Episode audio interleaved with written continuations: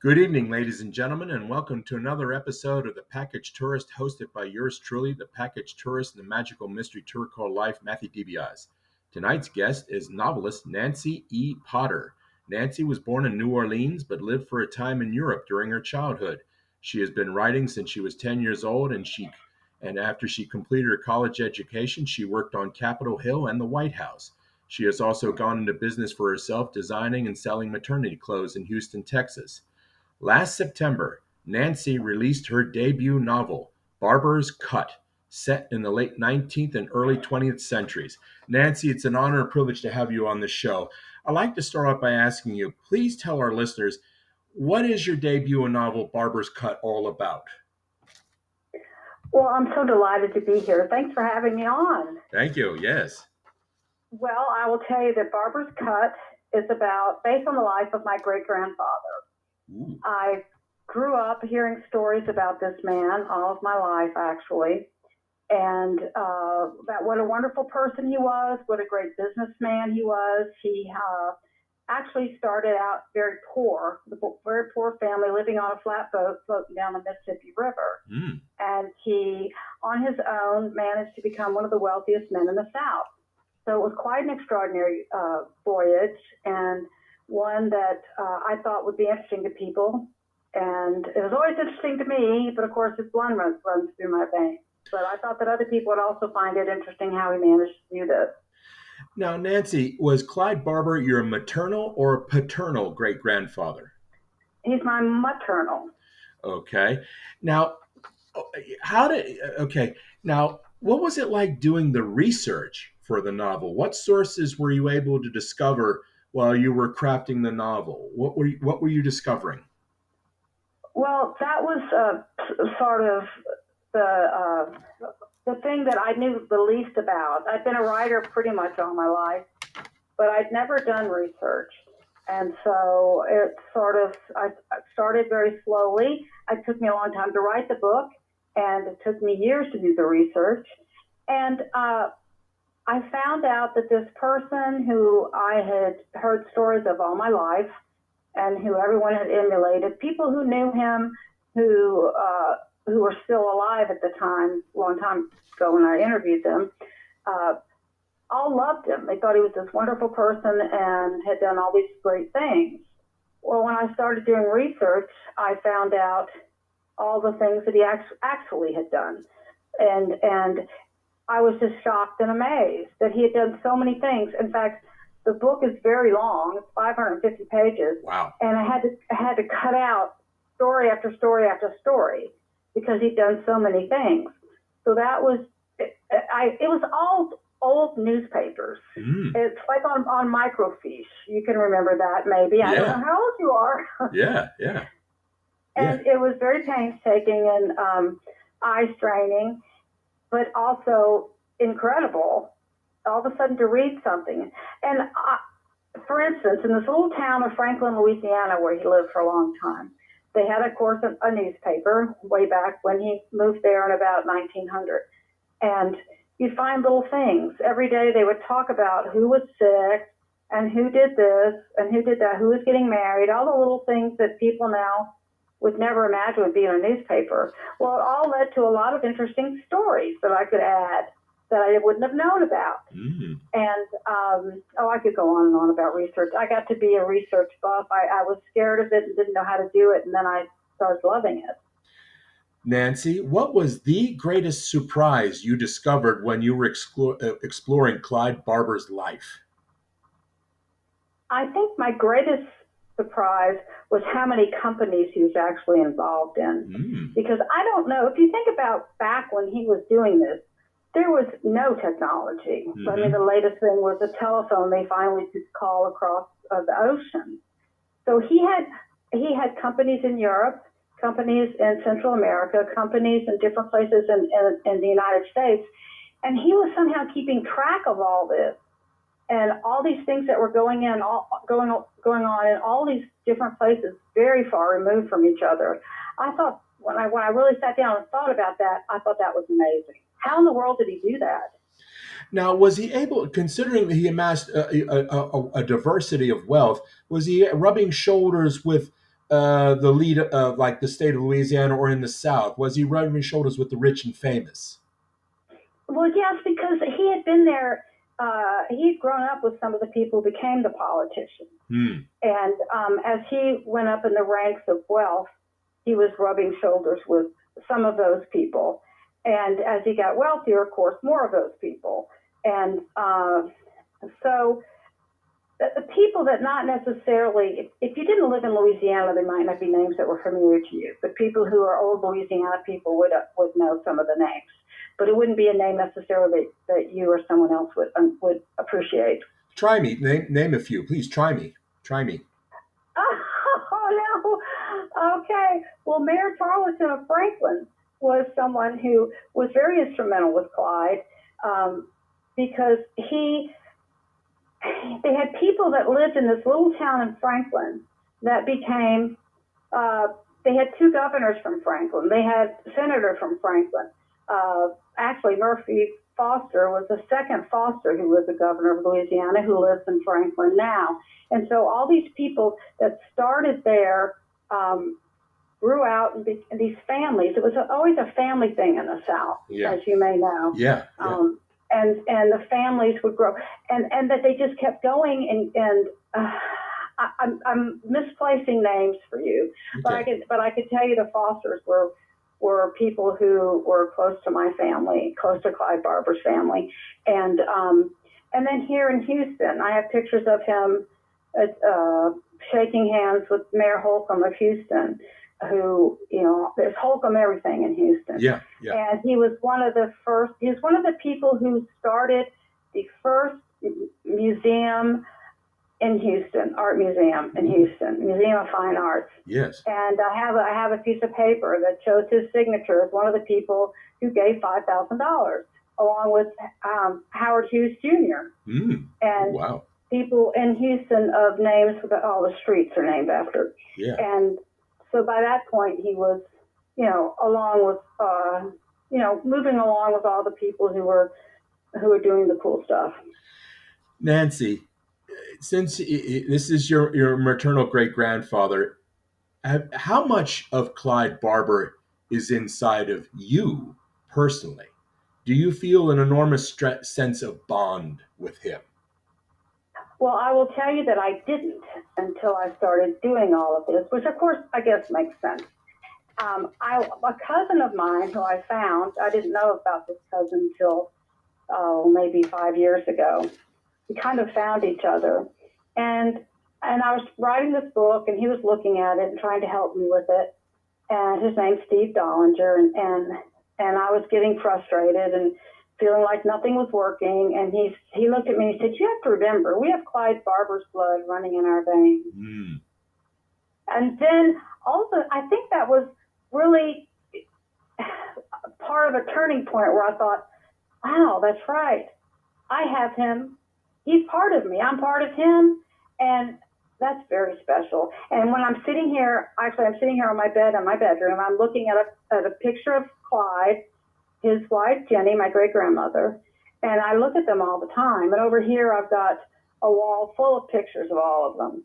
And um, I do feel like I have this amazing bond with him now that, of course, I would never have had if I hadn't done this, all of this. But yes, I do. And, and I will tell you, and all the people who are listening, I guess it's not a secret, uh, that I talked to him. Yes, yes, I understand completely. Uh, Nancy, why write a novel? Why didn't you just write a genuine nonfiction biography? I'm just curious. Well, I'm a writer. I mean, I've been writing short stories. I've I have three quarters of a novel written in my early 20s, which actually is horrible when I go back and read it. Oh, But um, poems and I, I would took every every creative writing class I could ever came across, high school, college, and after college. I went to some some different um, seminars and things. So I was a writer. It's a completely different thing to write a biography. I was a fiction writer. mm, And so, uh, first of all, that's what I did. That was my natural proclivity. And then, uh, when I started finding out so much about him, I had, but I realized that there are these big chunks. I know all about this one thing in 1900, and then I don't really know a whole lot until 1906. So I got to do something to connect them. Mm. And so I decided. I mean, it wasn't. I didn't sit down and decide this one day. In the process of thinking about it and starting to write it, I realized that I, wa- I- wanted to fill it in. I wanted it to be a whole story. It's a story about a family. It's not just um, facts and facts about what happened. It's a real story. It's a really good story. Now, in the novel, he meets an amazing woman named Jenny. Please tell our listeners about the, this woman named Jenny. Well, since it happens in the first chapter, I'll tell you that um, she runs away from home Ooh, in the first chapter. ooh. She is being forced to get married, and um, it's not the first time her father's tried to marry her off. Mm. And she's very strong-willed, and she says she's not going to do that. So she runs away in the middle of the night, and uh, a friend of her mother's who had died uh, knew this family that lived on this flatboat, and so they worked it out so that she ran away and got on the flatboat and was going to be gone about six months because it would take about six months for it to get back to where it started, the flatboat. hmm And um, she figured her father would be over it by then, and she'd go Mm. back home. Well, we'll have you'll have to see if that happens or not. But she so she she starts out very strong-willed, and then of course very frightened. You can imagine a, a woman alone. She was you know 18 years old, Yeah. and she's out in the world by herself. Oh, that's not that's really not good back then. Yeah. And so she it, she took a big chance doing what she did, and ended up meeting the love of her life. And first time he saw her, he was taken with her.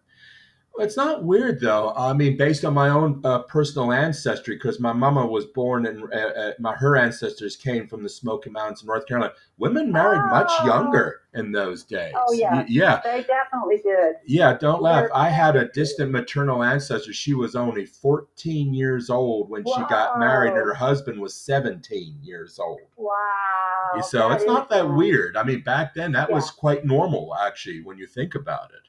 I agree. I agree. And circumstances were just so different. And of course, women didn't typically go on to higher education, and not a lot of men did. Yes, yes. Question: Did you ever? Un- I mean, this Jenny. I mean, this is this is a real woman, correct? I mean, did you ever uncover a photograph of Jenny? Oh, I have photographs of all of them. Ah, yes. I'm staring at her right now. yes. And um, my grandmother, who was their daughter, one of their daughters, kept everything. So I have, I even have pressed flowers. I have my Oh. great grandfather's glasses. I have my great grandmother's opera coat. I have china and silver, and oh, and you would not believe I have at least ten boxes full of stuff. And um, that hangs around the house in various places. yes, yes, yes. Absolutely, uh, fantastic. What an archive! I, have you ever thought of like doing like a little local state documentary? I mean, like your local PBS channel and talk about this. You know, do like a little documentary showing these beautiful, wonderful artifacts. Well, you know, I've never thought of it that way, honestly. I've thought that I, I've, you know, I've had some friends come over and just, and I know one one woman actually, she was only about 18 at the time. She said, "Your house is so fascinating." Yes. Well, I I think it is, but I don't expect other people to think so. But yes, I do think that uh, that it, it would be fascinating to people because some of what I have, no one would quite believe. Yes, yes, I think it would be most compelling. You should consider it, really. You know, I would. I, I wish I were a idea. That's a great documentarian. I'd make you an offer. You know, you know. Yeah, there you go. I Yeah. think that's a great idea. I'd have to clean up my house though. That'd be the first problem.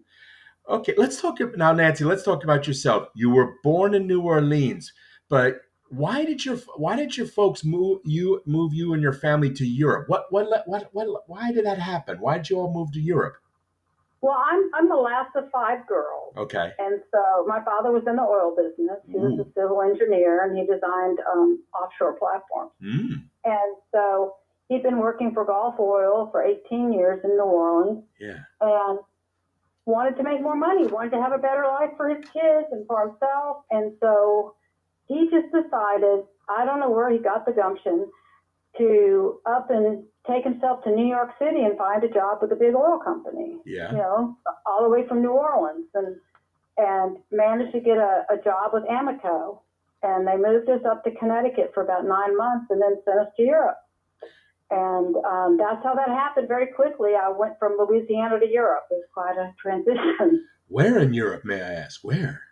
Well, the first place we landed was The Hague in Holland, Ooh, and um, he worked out of uh, out of The Hague and worked a lot in Rotterdam. yeah. And then we lived. Then we moved to London and Mhm. lived over there, and then moved back to the states. What part of London, may I ask? Because I was in London in '89. I was staying in Paddington. What sector? What section of the city? Oh, well, we lived in Kensington, Ooh, okay, nice and trendy. Hyde Park, Kensington Park Gardens. Yes, yes, very nice. Yes. So, okay, so your father was in the oil business. Now, were your uh, so uh, were your parents both of your parents native Louisianans? No, um, my mother had lived a lot of her life in Louisiana. My father had grown up in South Carolina. We went to the Smoky Mountains every summer because his parents lived there. So when you said that about the Smokies, I, you know, was smiling to myself. What what part of South Carolina, Nancy? What part? Well, they, when I was born, they were living in Spartanburg and they'd lived there for a long time. Oh my! Uh, because don't laugh. My grandfather was born in Pelzer in Anderson County, and I have some uh, distant re- maternal ancestor. They th- their names were Heatherly. They lived in and around Spartanburg. Is that right? Yes, Isn't yes. that amazing? Yeah, and uh, in fact, my mother's ancestors came mostly from the Haywood and Henderson County region of North Carolina. Okay. Yes, Okay. yeah. Well, that's so funny that we have that very, very common, uh, close relation there. Now, Nancy, what led you to start writing at the age of 10? That's a really good question. Uh, we were li- we had moved to Holland. We hadn't been living there very long, and um, I had written some little poems, and I don't know why. I don't know what started me. When I before that, I'd written at least two poems, Yes. one of which I remember, but I won't tell you. Okay. It'd be too embarrassing. Yeah. Oh. and uh, we went out and we saw the Queen, Ooh. Queen Juliana, I think her name was. Yes. and she was on the on the on the balcony, you know, waving to all her subjects. Yes. Well, I was about nine or ten, and I was totally fascinated, and I had no experience with any of this. And there were some birds flying around, and they caught my eye, and I thought, I wonder what what the birds are thinking. and my first short story was these birds watching this, watching Queen Giuliani, Juliana, Yeah. Giuliani, um, give her speech to the crowd up on the balcony. Ah. Now you now in your in your bio it says you did work on Capitol Hill and later the White House. I mean, did you work for a congress per, uh, congressman or uh, or when I graduated from college, um, I went to D.C. to work for as an intern for my congressman from New Orleans, and I worked there, uh, and then for about a year, and then Reagan got in the White House, Mm, and I was fortunate enough to get a, a, a job in the Reagan White House. I was a peon, don't get me wrong, but I got to work in the Reagan White House, and which executive that- office? What what what capacity? in Office of Communications under David Gergen. Ooh, and, yes, um, yes. And Frank Urso, Mar- Ursomarso was my direct boss. And um, it was quite an experience. I was there when he was shot. Oh, oh my Um, I goodness. a, and I was there when the Pope shot, and I was there when when Reagan fired all the air traffic controllers. Yeah. and um, it was very exciting and very awful at the same time. So I didn't I didn't last very long. I lasted about a year, and I'd had my fill of White House politics, Oh my. and um, then came to Houston and worked for in a, some political campaigning. Did that for on and off for a while, Yes. and tried my hand at all kinds of things. Yes. I mean, uh, Nancy, do you still design and sell maternity clothes? I mean, what led you to become a businesswoman? oh, looking for something to do. Mm. You know, I, I uh, didn't want to be in politics anymore, and Mm. so I was searching for something. And I had started sewing my own clothes when I was about seven. So I, I was a very good seamstress, and I always liked wearing clothes that no one else had. And I started actually with uh, maternity clothes and women's clothes and Mhm. children's clothes. I Mhm. designed a little of all of it and sold them one at a time.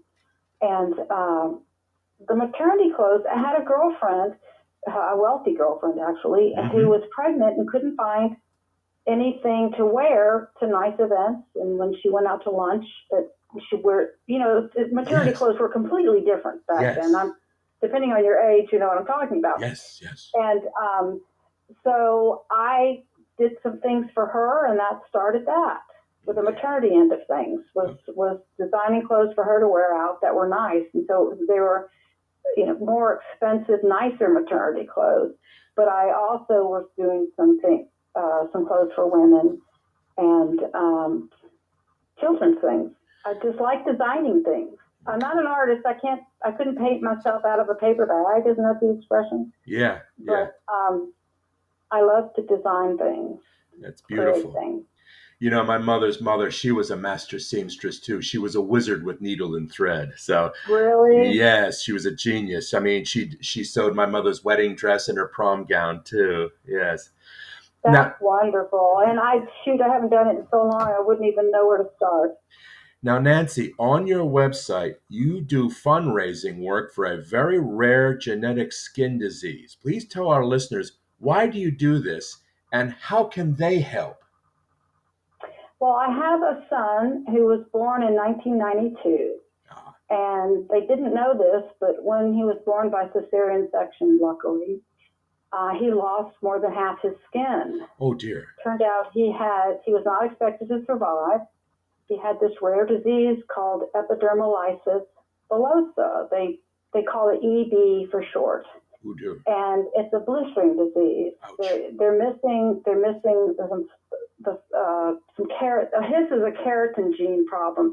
The skin layers don't stay together properly. The Oh dear. filaments, I'm losing all my words, that tie the skins together, they're missing or they're far apart. And so if you were to to just lightly rub his skin, it would come off because there's nothing to, to anchor the skin to each other. Ouch. Oh dear. And so most of the people, most of the children don't survive.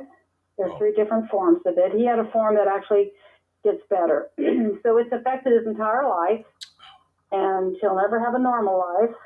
But he survived and um, doesn't get the. He used to get a couple hundred blisters a day that had to be lanced and wrapped, and um, it was it, it, it's beyond imagination. Oh, And they call it one of the tag phrases is the worst disease you've never heard of. oh.